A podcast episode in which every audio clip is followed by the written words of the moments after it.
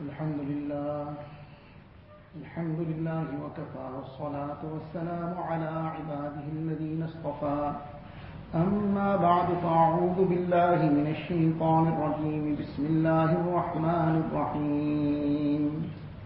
ومن آياته أن خلق لكم من أنفسكم أزواجا لتسكنوا إليها وجعل بينكم مودة ورحمة.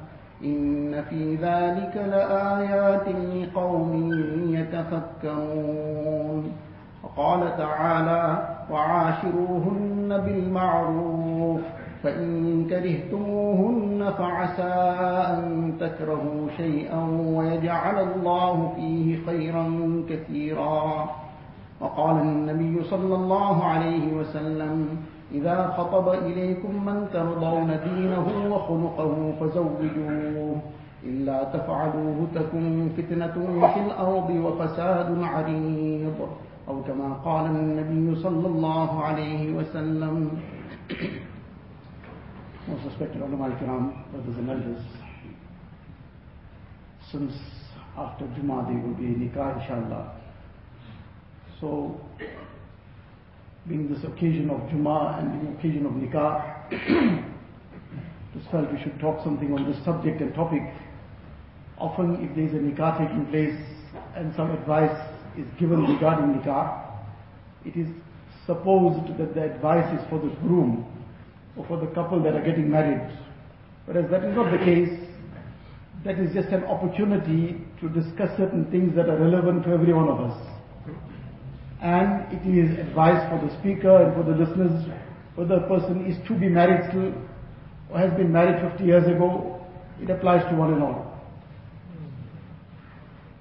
Regarding nikah in the Quran Sharif, Allah wa Ta'ala in one ayat gives the object and the purpose of nikah. Allah Ta'ala says that He has created, وَمِنْ آيَاتِهِ, it's among the signs of Allah Ta'ala. The signs meaning things that if a person ponders upon, he will recognize Allah Ta'ala. min ayatihi ad-dalla ala qudratihi.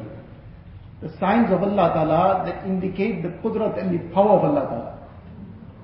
So Allah Ta'ala has created this part of His signs, part of things that a person if he ponders in will recognize his Rabb. That خَلَقَ لَكُم مِّنْ أَنفُسِكُمْ أَزْوَاجًا Allah Ta'ala has created for you from among your own species, Allah Ta'ala has created spouses for you. And what is the object of this having a spouse, being married, being in nikah? لِتَسْكُنُوا إِلَيْهَا This is the objective. That you may acquire sukoon. You may have this tranquility in your life. That without nikah, no matter how pious a person may be, no matter how good he may be in every other aspect of life, there is still a void. There is still a vacuum in his life, which can only be filled by means of nikah. So Allah Ta'ala says, لِتَسْكُنُوا إِلَيْهَا This is the object and purpose of which Allah Ta'ala has created this nikah for.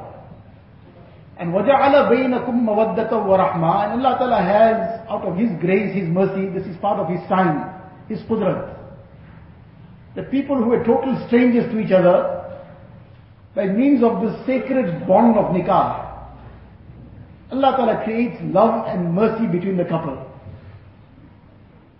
Now, this is the object and the purpose for which Allah Ta'ala created nikah.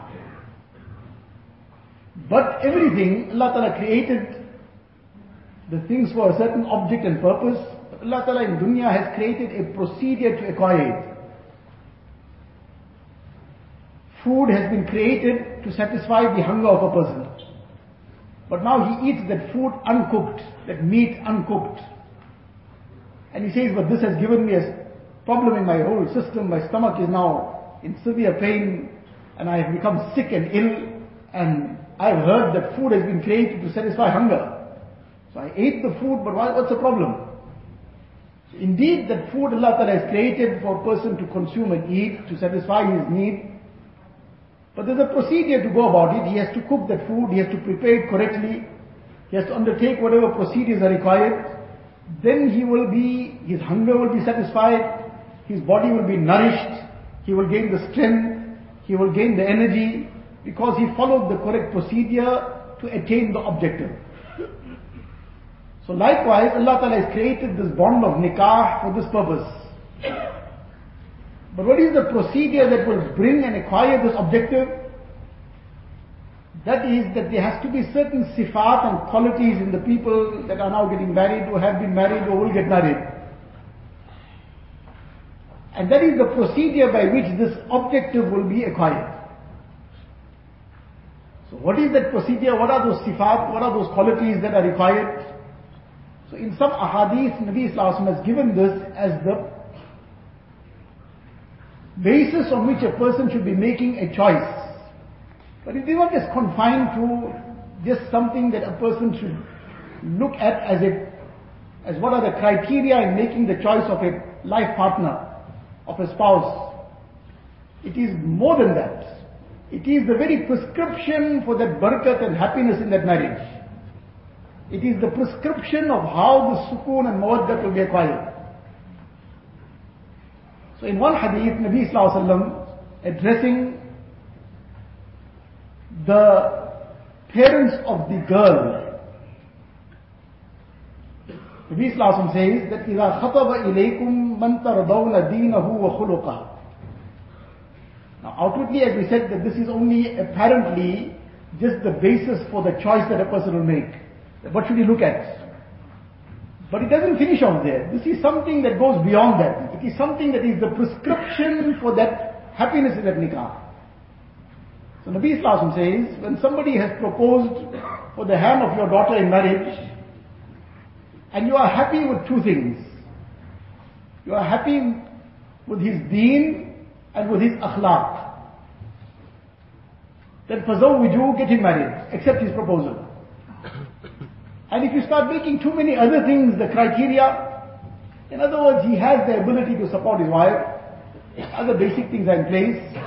He may not be somebody that is a high-flying person, he may not have the luxuries and comforts that many others may have, but he's able to take care of the basic needs. But the primary thing to look for is man tardawna deenahu wa khuluqah. You're happy with his deen and his akhlaq, then accept the proposal. Otherwise, إلا تفعلوه تكن فتنة في الأرض وفساد عريض. If other things become the criteria and the basis,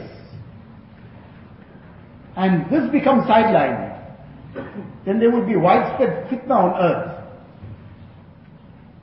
So, but the lesson now that we need to take is, what is Nabi Sallallahu giving as the basis for the choice? Deen and akhlaq. But the lesson in this is, the deen is obviously everything, and deen includes akhlaq as well. Deen includes a person's ibadat, his obviously starts off his aqaid, his ibadat, his muamalat, his dealings, monetary dealings, his muasharat, his social life. All this is part of deen. And likewise akhlaq is also part of deen. So deen has already included everything. But there is something which is in Arabic termed as takhsis ta'meen. That something has already been included in the general statement before, but it is specifically then mentioned to highlight it, to emphasize it. And the aspect Nabi Islam is emphasizing is akhlaq. That obviously if that marriage is not going to be on deen, then it's already doomed. Then it's going to be a problem. Then it's inviting the wrath of Allah Ta'ala. And many try to mend their marriages by adopting ways that are going to invite the wrath of Allah Ta'ala by doing things that are totally out of line in terms of deen, in terms of the commands of Allah Ta'ala, in terms of the way of life of Rasulullah Sallallahu And in this manner a person is trying to solve the problems in his marriage. That is a person jumping from the frying pan to the fire. So deen is obviously everything, but in deen, the thing that brings the sukoon and mawaddat and happiness and tranquility and love in that marriage, Nabi Islam is highlighting as a prescription. It's akhlaq. Everything has something to bond it. If you want to bond these two bricks, put it together and build this wall, then there's a specific bond for it. That bond is cement. You cannot bond bricks with glue. But if you want to bond two pieces of paper, it has its own bond. You cannot start using cement to bond two pieces of paper. then you will have to use glue. And if you have to join fabric, then you can't use glue in that place or cement, you'll have to use thread. So everything has something to bond it. So what is going to bond hearts? Because in this marriage, and in any, any relationship for that matter, whether that relationship is between parents and children, between brothers and sisters, between people in one community, the musallis of one masjid, whether it is colleagues at work, whether it is any relationship, and especially the relationship between spouses. Because here they're going to live together day and night. So what is the thing that's going to bond their hearts? What bonds hearts? So the bond of hearts is akhlaq. And therefore Nabi Islam highlights this, specifically mentions it, despite it being already included in the word deen. That if you want that mawaddat and happiness, you want that love, that bond, you want that sukoon and tranquility, then there is only one thing that will acquire it, one thing that will bond those, hearts, that is akhlaq. And what is the summary of akhlaq? The summary of akhlaq is to deal with the servants of Allah Ta'ala in such a way that Allah Ta'ala becomes happy. This is the summary of akhlaq. To deal with the makhluk in such a way that Khalik becomes happy. And in that, there are many times that a person will have to suppress his own feelings, person will have to suppress his own preferences, and deal in a way that makes the next person happy, but within the framework of deen and shariah. Akhlaq is not that we trample the laws of Allah Ta'ala to please somebody else. That's not akhlaq. Akhlaq is that a person deals with the makhluk in such a way that Khalik becomes happy, Allah Ta'ala becomes happy. And Nabi Sallallahu has emphasized akhlaq to such an extent that in one hadith Nabi Sallallahu says that there is nothing weightier on the scales of good deeds on the day of Qiyamah. ما من شيء أثقل في ميزان العبد المؤمن يوم القيامة من خلق حسن than good akhlaq. in other words, the farais, obviously there's nothing that can compare with it. But after this, no amount of nafil can compare to the reward and the status and position of good akhlaq. A person with his good akhlaq, mm-hmm. the hadith Nabi Sallallahu says, will acquire the rank of as-sa'im al-qa'im. One person keeps nafil fast every day. Every day he keeps nafil fast. Ramadan is farz obviously. The rest of the year, every day nafil fast. Subhanallah, what a great amal. One person, or the same person also, he performs nafil the whole night. How many can do this? That a person every day keeps nafil fast. And every night he's making nafil ibadat the whole night. A handful of people in the whole world will do it. Allah's servants, they are, how many?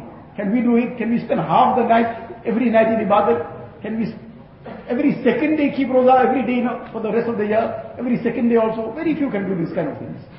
The Nabi Islam says, a person with his good akhlaq will reach the status of a position, the status and position of a person who fasts, nafil fast every day of the year. Part of Ramadan is farz obviously. And when it's not permissible to fast, obviously that's not permissible to fast. The five days. A part of that every day he's fasting. And that person making nafil salah the whole night. This person with his good akhlaq would reach the position of that person. Subhanallah. Can we imagine? Hazrat Muaz bin Jabal radiallahu ta'ala is leaving for Yemen. And Nabi Islam is dispatching him and giving him the most pertinent advices. This is a parting advice. How much can be said? Little time. Few things can be encompassed in those few minutes. So obviously the most important things will be said. The things of greatest importance will be said as the highlights. And among the few highlights that Nabi Islam mentioned on that occasion, that ahsin khuluqaka nas that deal with people with good akhlaq. Deal with people with good akhlaq. So this is the way in which this marriage will gain that barakat, that happiness, that mawaddat, that peace, that serenity. When they good akhlaq, and more often than not, that akhlaq will be how we speak. It will be expressed in how we speak, in how we relate to each other. Sometimes the akhlaq or the wrong akhlaq is more often than not in the way a person speaks, or in him not speaking. The ajib thing that either in how he speaks, and sometimes a person, there's an issue comes up, and says that I don't know why she's angry with me, I haven't said anything.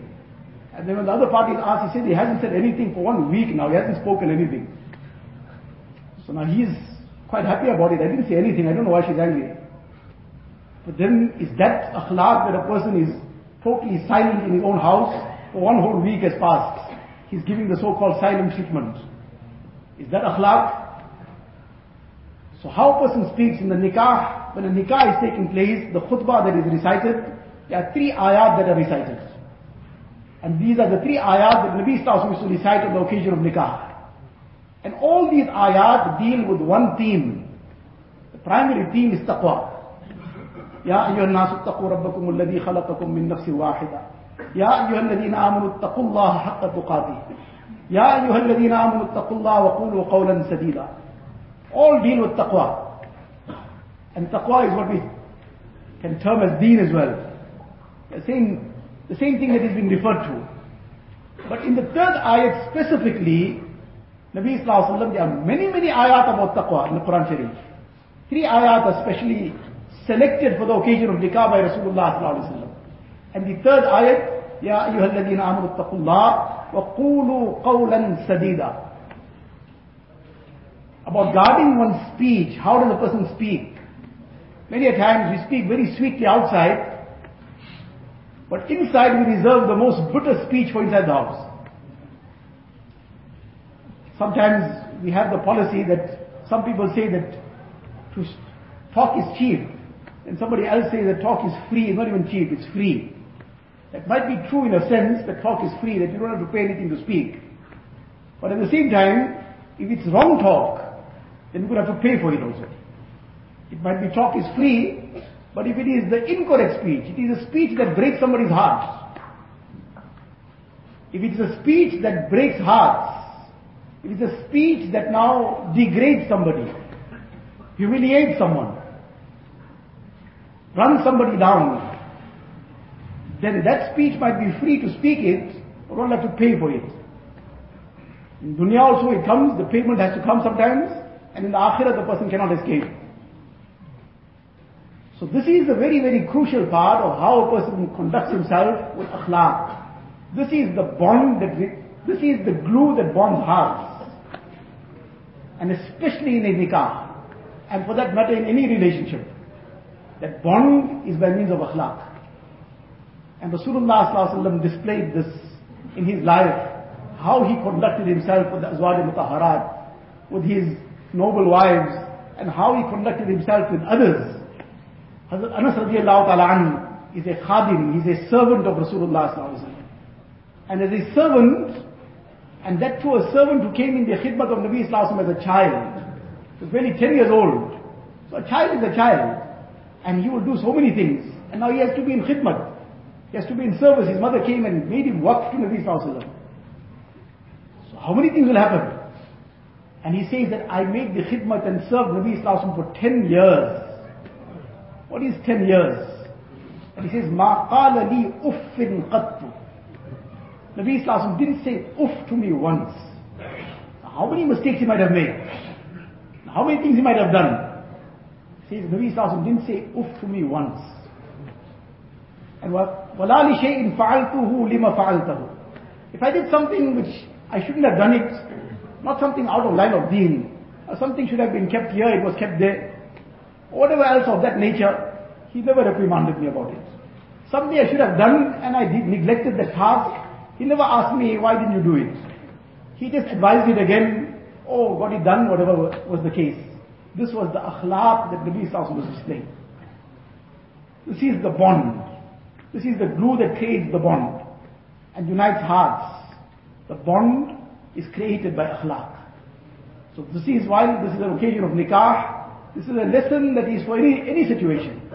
And this is the aspect that unfortunately we are fast losing. We are living in a world where everything is at the press of a button. So therefore, we, everything must happen at the press of a button.